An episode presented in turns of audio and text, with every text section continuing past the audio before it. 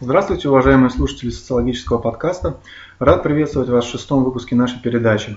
Наш подкаст выходит при поддержке Международной организации «Новая молодежная политика», а также Центра социально-экономического проектирования «Императив». По традиции мы будем беседовать о взаимосвязях различных научных дисциплин, о том, как формируется нынешняя социологическая проблематика, о том, какие варианты развития будущего наиболее благоприятны. Сегодня, на последней неделе 2013 года, во время рождественских новогодних праздников гостем нашего подкаста любезно согласился стать психолог-преподаватель, групповой аналитический терапевт, автор более чем 70 публикаций Дмитрий Владимирович Листопад. Здравствуйте, Дмитрий Владимирович. Здравствуйте. Большое спасибо, что, несмотря на предпраздничную суету, нашли время для этой беседы. Мне кажется символичным, что под конец года будем рассматривать э, проблемы социологии через призму психологии. Наверное, наиболее подходящее время подводить итоги, делать выводы, ставить цели, строить планы на следующий год. Э, позвольте в этой связи начать со следующей аналогии. Каждый год мы обновляем э, на своих устройствах, на компьютерах, на телефонах оперативные системы, операционные системы. А, но если посмотреть на нашу психику, то она тоже является своего рода системой, которой, с которой необходимо работать и которую необходимо обновлять. И как обновлять операционные системы на устройствах, мы знаем. А как, э, на ваш взгляд, э, следует работать в этом аспекте со своей психикой? Хороший, большой и сложный вопрос. Э, потому что, с одной стороны, ну, есть такое представление, что мы формировались, эволюционировали, и э, как бы к тому состоянию нашей психики, которое есть сейчас, мы шли там миллионы лет.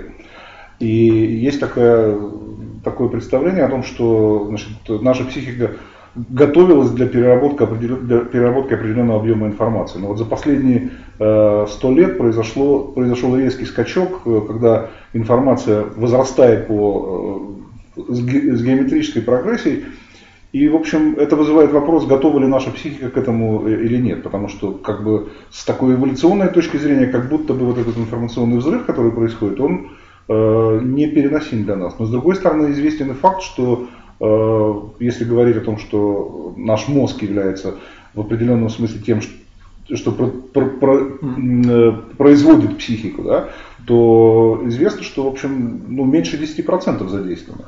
Поэтому очень может быть, что нам надо просто другие подходы и, э, к развитию mm-hmm. своему. Это с одной стороны. С другой стороны, дети, когда начинают сейчас общаться с, скажем, с информационным этим самым миром, то они уже по-другому, скажем, люди моего поколения э, являются, скажем, гостями в интернет-пространстве. Mm-hmm. Дети, которые с первых там, практически сейчас месяцев жизни имеют отношения, они являются в этом пространстве, mm-hmm. в общем, постоянными обитателями. Mm-hmm. И они живут, они живут в ином мире, чем, например, живу я. И поэтому э, они формируются несколько иначе, чем формировался я. И, э, наверное, их готовность жить в этом мире гораздо больше, и они более приспособлены. Mm-hmm. Поэтому... А вот э, можно, наверное, выделить два таких направления по вот, работе со своей психикой. Либо э, увеличивать пропускную способность, то есть, ну вот, как вы сказали, 10% задействованным, работать над собой, вот, расширять эти возможности э, там, до 20 довести, до 25, может быть, тогда мы угонимся, но мне это кажется, что и тогда мы не угонимся. Может быть, тогда другой подход э, более, э, под, скажем, подходящий это фильтровать информацию, а, то есть э, просто поставить какие-то фильтры и выбирать только, обращать внимание только на то, что важно. Ну, это, это важно на самом деле, уметь выбирать, что, что важно для тебя. Но дело в том, что фильтры все равно существуют.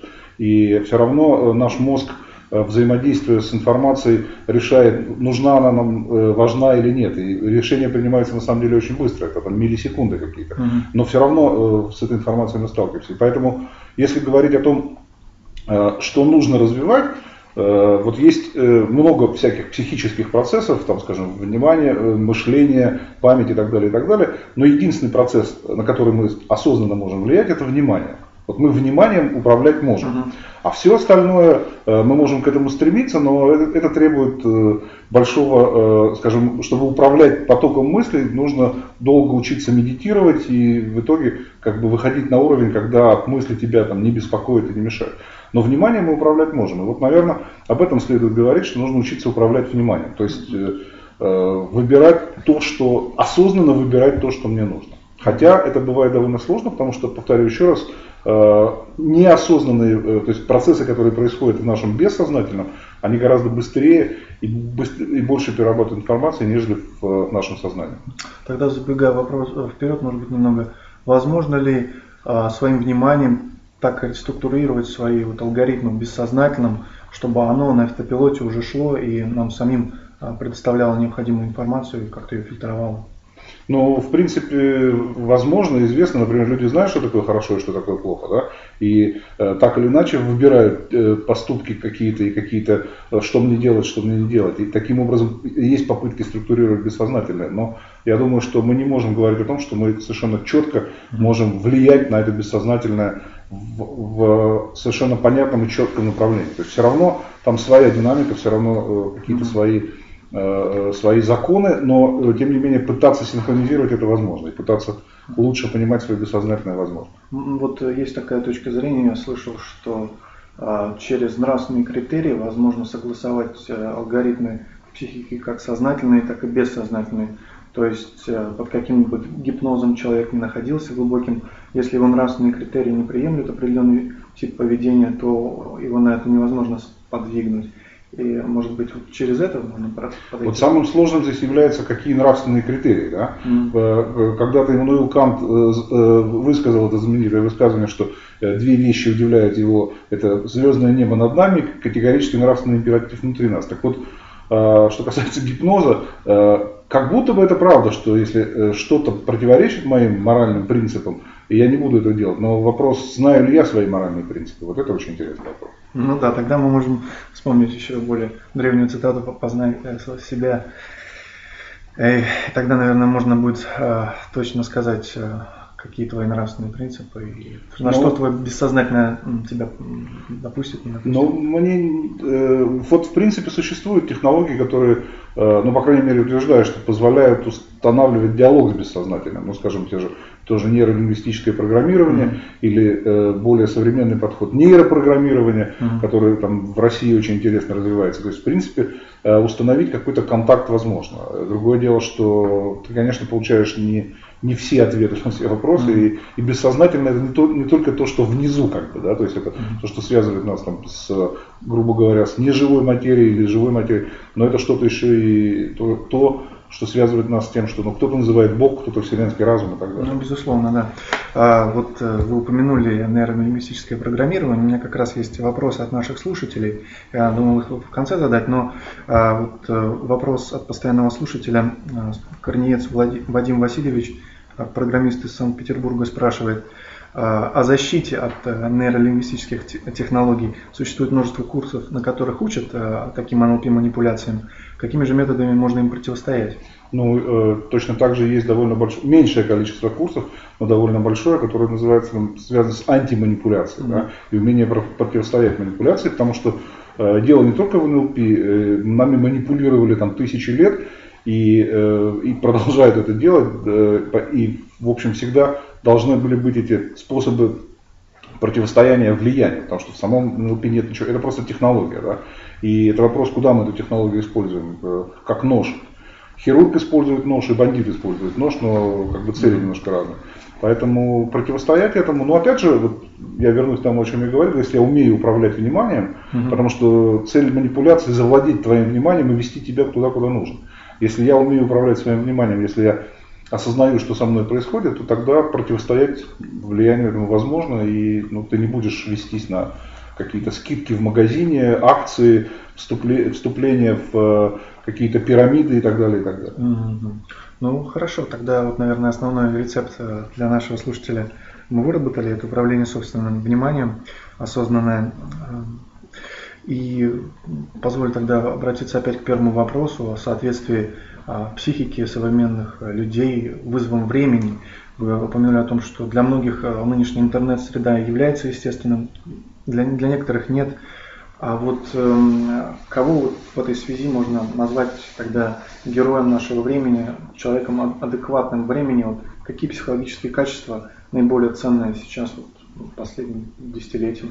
Я думаю, что они не менялись. На самом деле самым ценным качеством является независимость. Да? Человек и герой нашего времени это, это независимый человек, который не зависит от, от интернета, но им пользуется, который не зависит от э, каких-то социальных условностей и так далее, но живет в них и принимает.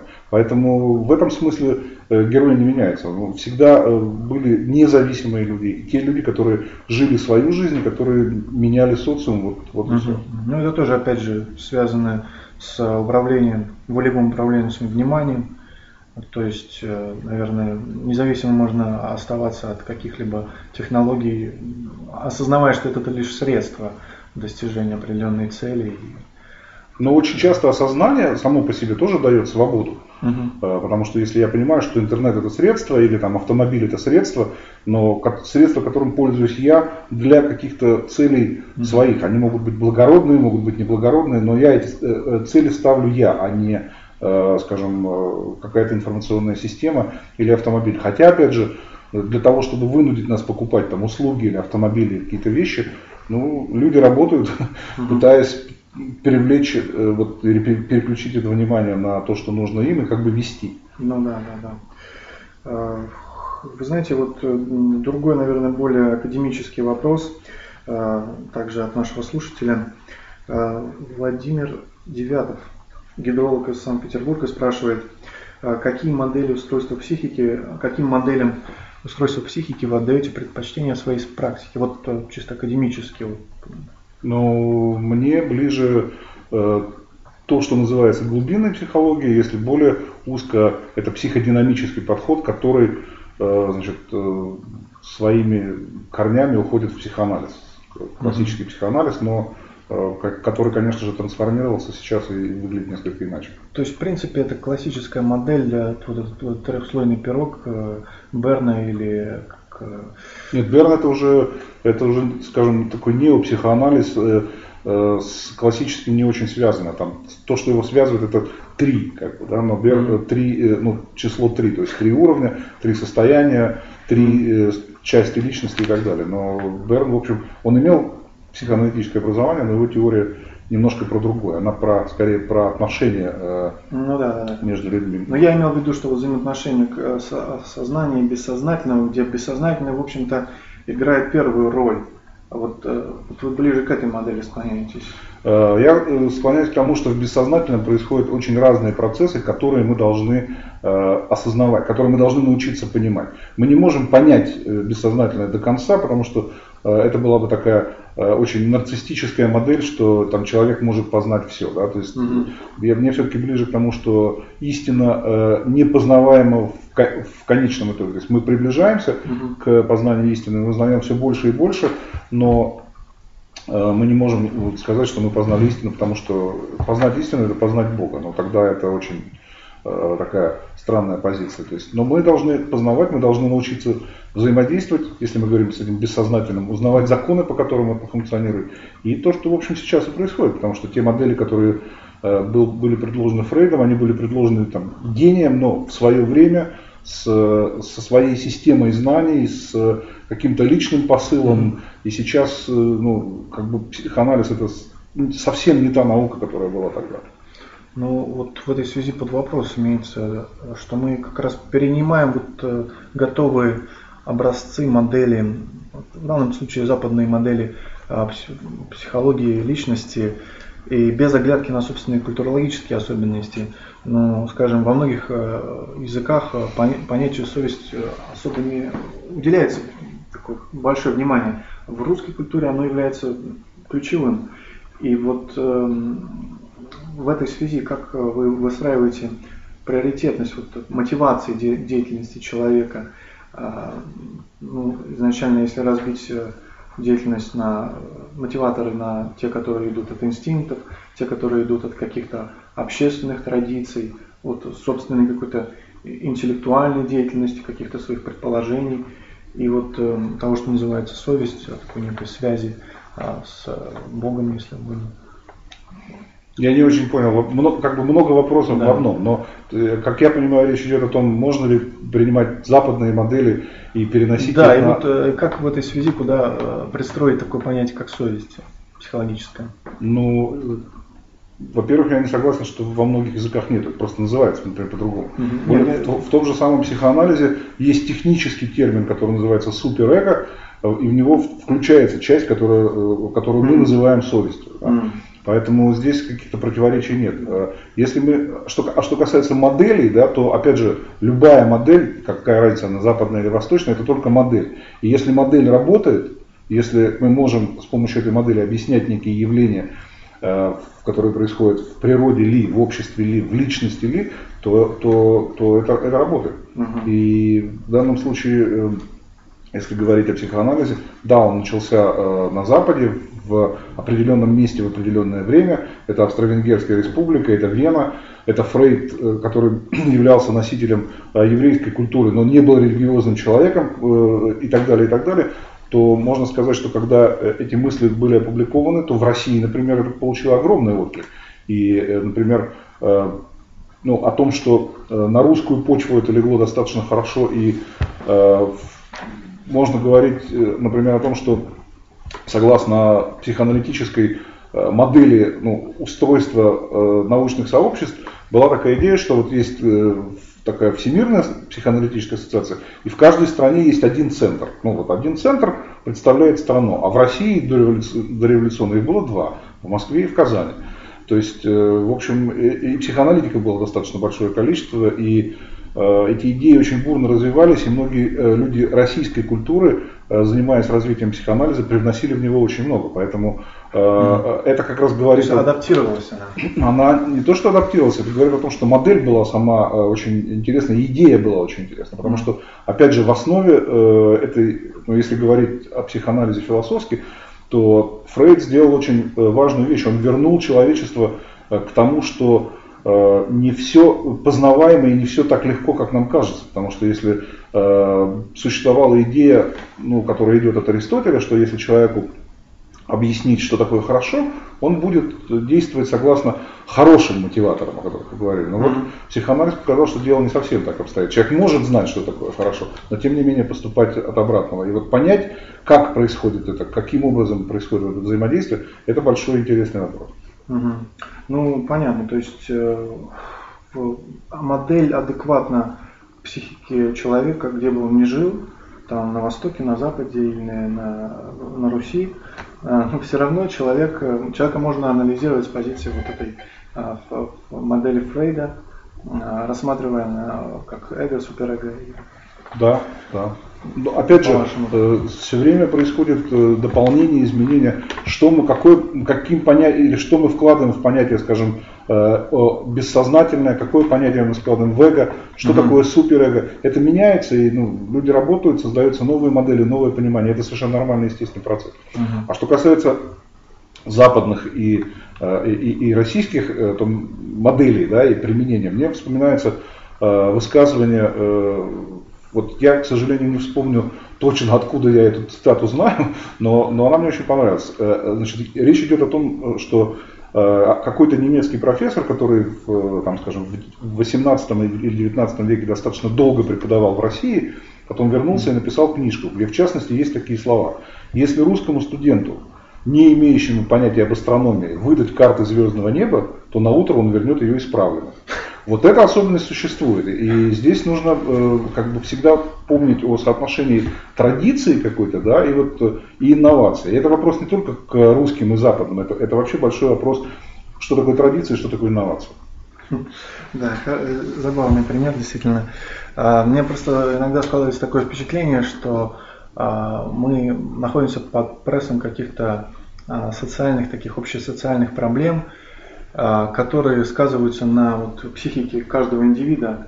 И, в общем, модели а, западные, они просто нам предлагают, ну давайте вот э, по очереди решать ваши какие-то вытаскивать какие-то диповые комплексы из вашей головы, которые вообще я даже представить сложно. А на самом деле ключи, может быть, лежат на таком на общесоциальном уровне. Ну, вот, к примеру, несовершенство общественного строя очень сильно давит на психологическое состояние. А было когда-то совершенство?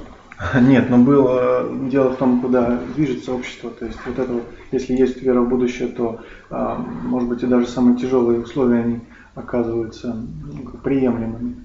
И наоборот, если живем неплохо, а тенденция негативная, то кажется, что а, все плохо. Мы, по-моему, сейчас живем в обществе, когда важно верить в прошлое, а не в будущее. Потому что э, сейчас, э, как бы, прошлое, если э, раньше казалось, что прошлое незыблемое и оно не меняется, то последние, скажем, столетия прошлое меняется очень интенсивно. И, и на это влияют какие-то идеологические установки и так далее. Но если подумать о том, что как писалась история, то она всегда писалась, в общем, идеологически, то есть в чьих-то интересах. Угу. Поэтому очень важно понять свое прошлое, и тогда, может быть, будет понятно, и поняв, как мы двигаемся, понять, куда мы двигаемся. Но mm. здесь тогда речь идет об идеалах, ценностях и так далее. Это... Да, но вот вам, вас не кажется, у вас не такое не складывается впечатление, работая консультантом вот, индивидуальным, э, что к вам приходят люди вот с одними и теми же проблемами, которые проистекают, скажем, из вот какого-то общественного социального неустройства, и вам приходится поодиночке работать с каждым из них, вот лечить э, каждую вот в отдельности, чинить каждого в отдельности. Ну, чинить это не очень хорошее слово, потому что э, чинить предполагает, что есть некая механическая система, которую можно сделать правильно. Да? Э, человек все-таки система и биологическая, и, социологическая, и, и социальная, и психологическая, поэтому и система, которая способна э, сама лечиться и сама исправляться, поэтому mm-hmm. я могу только помогать в этом. Но что касается похожих проблем, да, они похожие. Но способы, которые люди выбирают, чтобы справляться, э, они, или э, способы, которыми они не справляются, тоже похожи. А вот способы, которыми они справляются, они очень разные. И это, это самое интересное в этой работе. Потому что когда человек находит свой путь, находит свой способ, ну, назовем техническим словом, адаптации к социальным процессам, тогда он, тогда он двигается сам, тогда он как бы саморазвивается. Тогда уже, тогда уже скажем, помощь там, психолога или, или гуру какого-то не нужна. У нас вот э, наша организация занимается продвижением э, концепции малоэтажного строительства. И вот э, я вот наблюдаю, что в мегаполисах спрос на психологические услуги очень высок, и он растет постоянно. Чем больше населения, тем выше спрос. С одной стороны, вроде как, ну и хорошо, люди интересуются психологией, хотят решать свои проблемы. Но с другой стороны, вот сам, сам вот жизненный строй, который нас загоняет вот в такие коробочки, которые а сверху, снизу, по бокам соседей, и по два, по, побольше а, часов мы вынуждены тратить в день на пробки, это давит вот неким грузом, и в итоге у всех э, стресс или вот э, дистресс э, накапливается.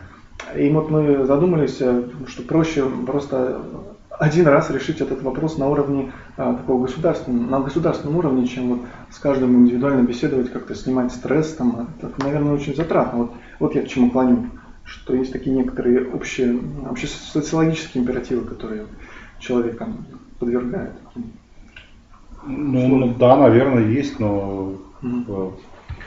Может быть, вы какие-то замечали, вот э, сейчас э, какая вот общественная проблема давит на вот, психику людей, что они вот постоянно жалуются, приходят к вам?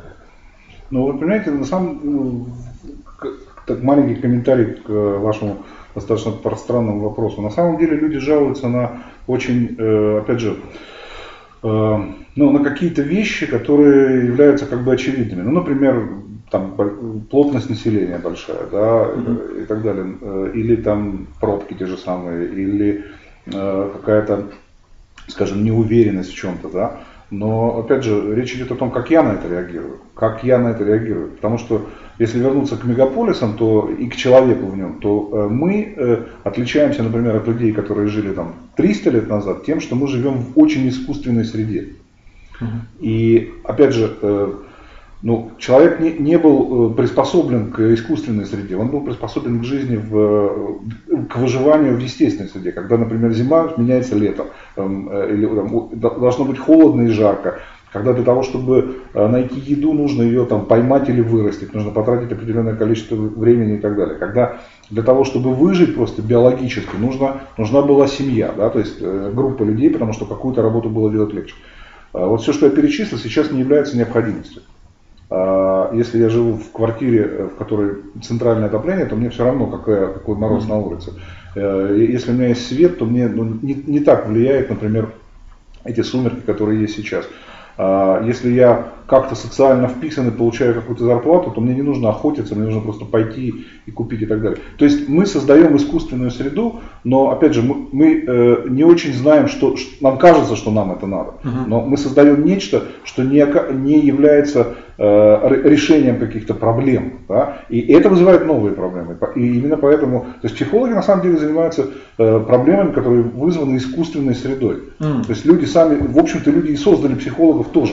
Поэтому мы, мы в каком-то смысле, то есть та работа, которую мы делаем, в каком-то смысле артефакт. То есть деле. получается, что психологи исправляют ошибки а, политиков, ошибки социологов, ошибки, может быть, каких-то я не знаю, кто проектирует будущего развития. Я, я не думаю, что можно говорить о психологах как тех, которые исправляют. Да? Скорее помогают, в том числе и людям, осознать какие-то вещи. Ну, простой, э, такой простой, но на самом деле не очень простой пример. А, в 70-х годах в Англии э, э, одним психологом был снят фильм о том, как влияет э, сепарация младенца и матери, то есть когда мама уходит рожать. Да? Значит, три ребенка, это нельзя назвать экспериментом, потому что это, это происходит и так, то есть, ну, uh-huh. или происходило в те времена. Когда, значит, рождался второй ребенок, мама, мама уходила в роддом и какое-то время там находилась. И с ребенком находилась либо няня, э, ну, либо папа, ну там в разных условиях по-разному. И вот э, снимался фильм о том, что происходит с ребенком, просто его эмоции, да, как ребенок начинает, э, там, скажем, маленький ребенок, который до года, он, ну, сначала мама ушла, он не заметил, потом он начинает маму звать, мама не приходит, он начинает плакать, он начинает сосать палец, то есть он, э, ему становится хуже и так далее, и так далее. И там, потом он как-то адаптируется, и потом, когда мама приходит, вот там камера показывает ужас на лице ребенка, потому что Э, она исчезла, ему было плохо, и вновь появляется ну, как бы кто-то, от чего была испытана страшная боль. Вот это такая как бы, как бы психологическое дело. Но когда этот фильм показали по э, телевидению э, Великобритании, прошла огромная дискуссия, это привело к тому, что, например, э, появился э, отцовский отпуск. То есть отец, потому что это тоже близкий человек, он мог находиться, скажем, со вторым ребенком, когда жена или там, мама рожала второго. Вот это пример такого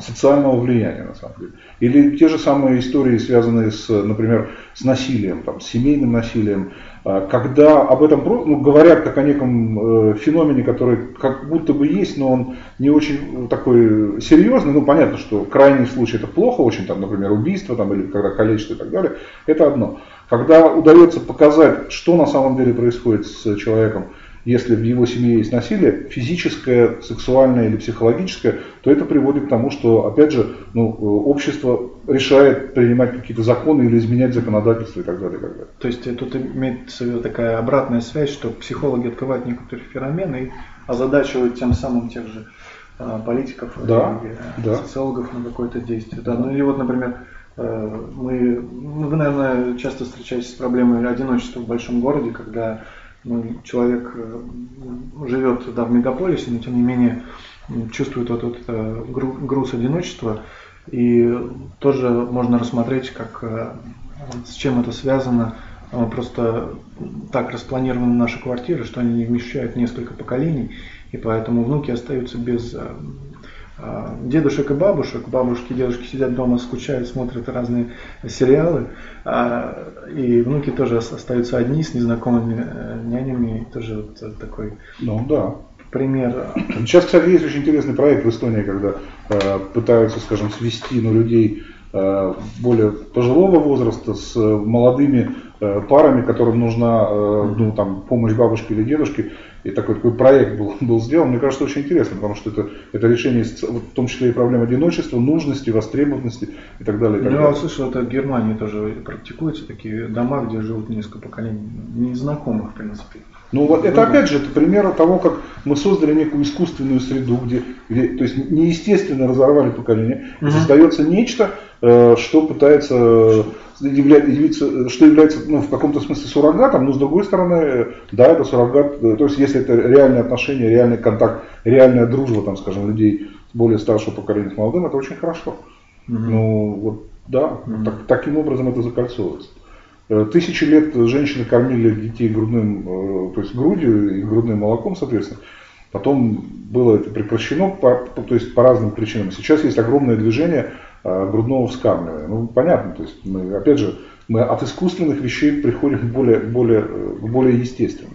Поэтому здесь для психолога очень большое поле деятельности. Но вот если честно вот э, вас спросить, так э, хотели бы вы э, жить в таком обществе, где никому не нужны психологические услуги и каждый является сам себе психологом? Ну, нужны, конечно, в каких редких случаях терапевты только чинят, там, извиняюсь, помогают деформированным там, психике, физически. Там, ну, наверное, хотелось бы, чтобы как бы социальные условия не так сильно деформированы, но с другой стороны, э, всегда, думать о том, что мы можем создать некие идеальные социальные условия, это некая, некая наивность. И, и в то же самое время, если есть идеальные социальные условия, все равно человек остается человеком. Он хочет развиваться, он хочет меняться. И кроме, кроме как бы биологической составляющей и социальной составляющей, есть вот эта психическая составляемость, составляющая, то есть то, как я реагирую на социальное окружение. Вот тут ограничений на самом деле нет, и тут нет типовых реакций. Хотя, на самом деле, вот, если мы возьмем тоталитарные режимы, они как раз стремились к тому, чтобы контролировать способ реагировать. То есть нужно контролировать внутренний мир. Ну да, тут вопрос в том, что считать тоталитарным, если мы посмотрим, какое количество нам а, предлагается рекламной разные атрибутики, чтобы как-то за, заглушить наш вот постоянно экзистенциальный какой-то э, надрыв э, какими-то постоянными обновлениями э, там, именно либо вещей, либо каких-то устройств, то это тоже своего рода тоталитаризм. Да. И на, на Востоке, где, в общем-то, предлагается не решать социальные проблемы, а сидеть в позе лотоса и, в общем-то, представлять, что вы уже где-то в нирване. Это тоже такое бегство от реальности. Я думаю, что всегда это вопрос баланса, на самом деле, потому что э, умение умение путешествовать в иные замечательные миры и бояться выходить из квартиры годами, например, это тоже не, не показатель здоровья. То есть умение прекрасно медитировать, но не умение решать проблемы, которые угу. возникают у тебя с, с обществом. И как бы вот гармония, наверное, как раз состоит в том, чтобы э, человек, э, первое, умел отличать э, свой внутренний мир от мира внешнего, э, понимать, что эти вещи связаны, то есть внутренний мир и внешний, угу. но проблемы решать там, где они возникают. То есть, если это касается коммуникации с другими людьми, я решаю это на уровне коммуникации. Если это касается неких, как вы сказали, экзистенциальных ценностей и так далее, то это вопрос к моему внутреннему миру. И вот если я умею и в социальном мире эти проблемы решать, и в своем внутреннем мире решать, ну тогда я, опять же, если воспользоваться техническим термином, более-менее успешно функционирую. Ну да, я абсолютно согласен с вот этой вот границей между внутренним и внешним миром и выявлением проблем. А, а, скажите, если, а, если человек теряет интерес к развитию, то есть вот обычно на этапе воспитания бывает такое, что что-то отбивает вот, интерес человека к развитию, к познанию нового. Что в таких случаях делать и какие причины вы видите? Очень часто э, э, интерес к развитию отбивает э, желание развивать. Вот mm. общество посредством своих институтов, ну в частности школ, например, как бы утверждает, что нужно развиваться. Но вот тот способ, которым мне предлагают или, там, и ребенку предлагают развиваться, может привести к тому, что вот эта э, мотивация, к, это, то есть интерес к миру исчезает, потому что я обязан как бы что-то делать. Поэтому если такой интерес исчезает, э, ну, если мы говорим о детях, то нужно разобраться, что происходит в школе не так, что происходит в его взаимодействии с, с миром взрослых, что, mm-hmm. что ему перестает быть интересно. Может быть, он перегружен, может быть, способ, которым с ним взаимодействовать, не является адекватным. То есть ну, uh-huh. он не мог, э, ему предлагает некий средний вариант, а он не попадает в это усредненное, и тогда с ним нужно заниматься по-другому. Но в принципе э, интерес к познанию он основан на рефлексах э, чего-то нового и попробуйте научить собаку не реагировать на новое. Она всегда на какие-то неожиданные там, стимулы, звуки реагирует. Как сделать так, чтобы этот рефлекс не загасить, а чтобы это стало интересным, чтобы сама идея о том, что развиваться, узнавать что-то новое, это тебе что-то дает не, не только в плане каком-то таком вечном очень, да, но твоя жизнь будет лучше. То есть если ты из, э, ну, не знаю, из пустой телевизионной программы можешь Э, выжить что-то, ну как сделать какую-то выжимку и понять, что там было какое-то зерно. Из какой-то неинтересной книжки ты можешь что-то понять. Если ты из, э, просто из того, что ты смотришь на улицу, можешь что-то замечать, то твоя жизнь будет интереснее на самом деле. Но сейчас проблема в том, что э, есть огромное э, воздействие информационное, люди говорят, что им скучно. И Опять мы возвращаемся к первому вопросу о том потоке информации, который обваливается в нашу голову, и мы стоим, мы как бы замыкаемся, и наши Хотя вот мы могли бы с доступностью информации сейчас ну, открыты любые знания, любые источники и работать с ними. Но вот человеку неинтересно это. И, может быть, вы сказали, что имеется в такой, такой аспект, что заглушается интерес в ребенке а, к познанию нового. Вот какие вот можно было бы предложить а, советы, что ли, вот, общеобразовательной системе для того, чтобы не делать этой ошибки ну, кто я такой, чтобы эти советы давать? Э, а, это во-первых. А во-вторых, существуют разные образовательные модели, там, ну, начиная mm-hmm. от каких-то альтернативных школ, где поддерживается интерес в ребенке к тому, что, э, чтобы вот эта познавательная составляющая оставалась. Просто очень часто, если опять же мы говорим о детях и о родителях, то этот интерес глушится тем, что родители пытаются сделать из ребенка то, чем он не является.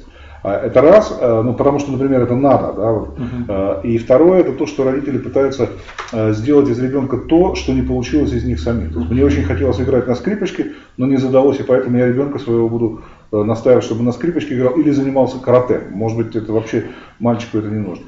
Но если опять же говорить о современном мире, то похоже, что для того, чтобы успешно функционировать, нужно осваивать таких три очень важных навыка. Это нужно, э, нужно уметь коммуницировать, то есть человек должен быть психологически компетентен, он должен уметь выстраивать отношения с разными людьми, встраиваться в разные системы, э, работать там на разных уровнях и так далее. А второе, это то, что без чего никуда сейчас, это, э, ну, так скажем, инфотехнологии, там, в широком смысле этого слова. То есть человек должен уметь пользоваться компьютером, интернетом и включать эту свою деятельность. И языки. Чем больше языков он знает, тем легче он будет встраиваться вот в эти самые различные системы и так далее. Если эти три базовых навыка развивать, то человек сможет, в общем, жить в, более-менее успешно в разных обществах. Вот, э, вот мы в рамках своей организации, нескольких организаций, э, рассуждали тоже на эти темы и пришли к такому пониманию, что школа должна сократить, может быть, свои э, программы и сфокусироваться на том, чтобы дать человеку ключи к познанию, то есть некую методологию познания пускай э, не загружать психику таким обилием фактов, но дать, э, во-первых, желание учиться, а во-вторых, э, некоторые методологии, самые фундаментальные вещи, из которых уже можно будет строить вот свое мировоззрение, миропонимание.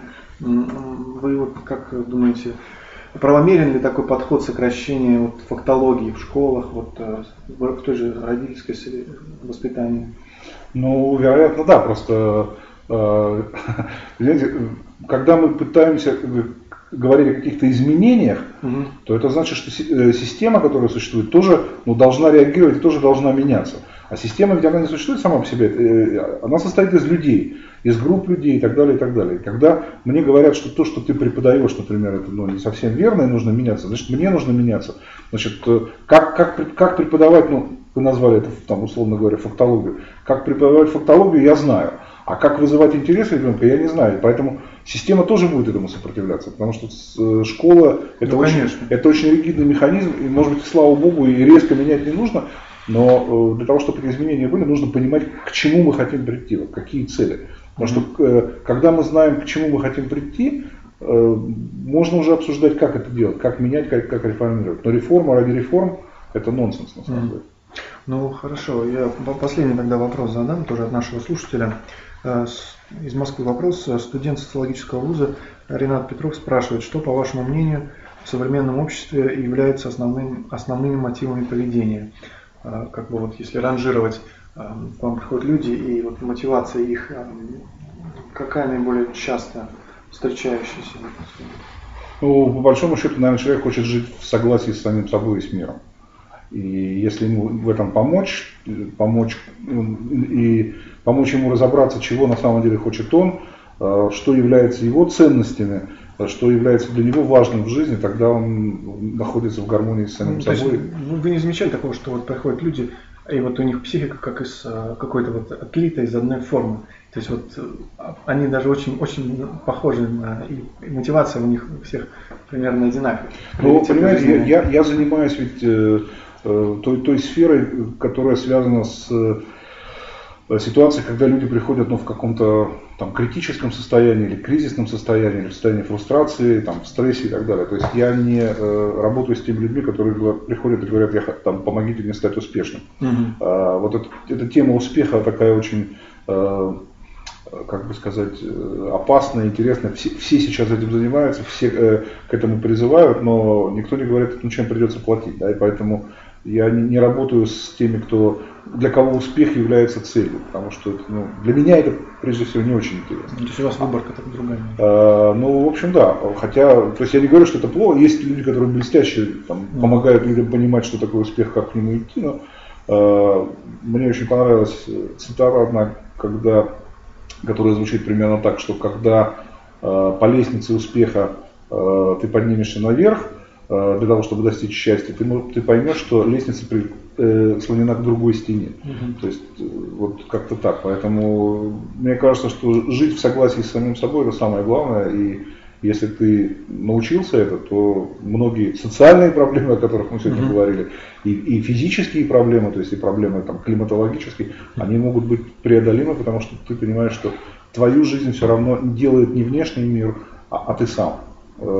Э, если ты mm-hmm. принимаешь во внимание условия внешнего мира, то есть если я понимаю, что я живу в большом городе, то я должен жить как в большом городе. Если я живу на хуторе, то я должен жить как на хуторе. И путать одно с другим очень опасно. Mm-hmm.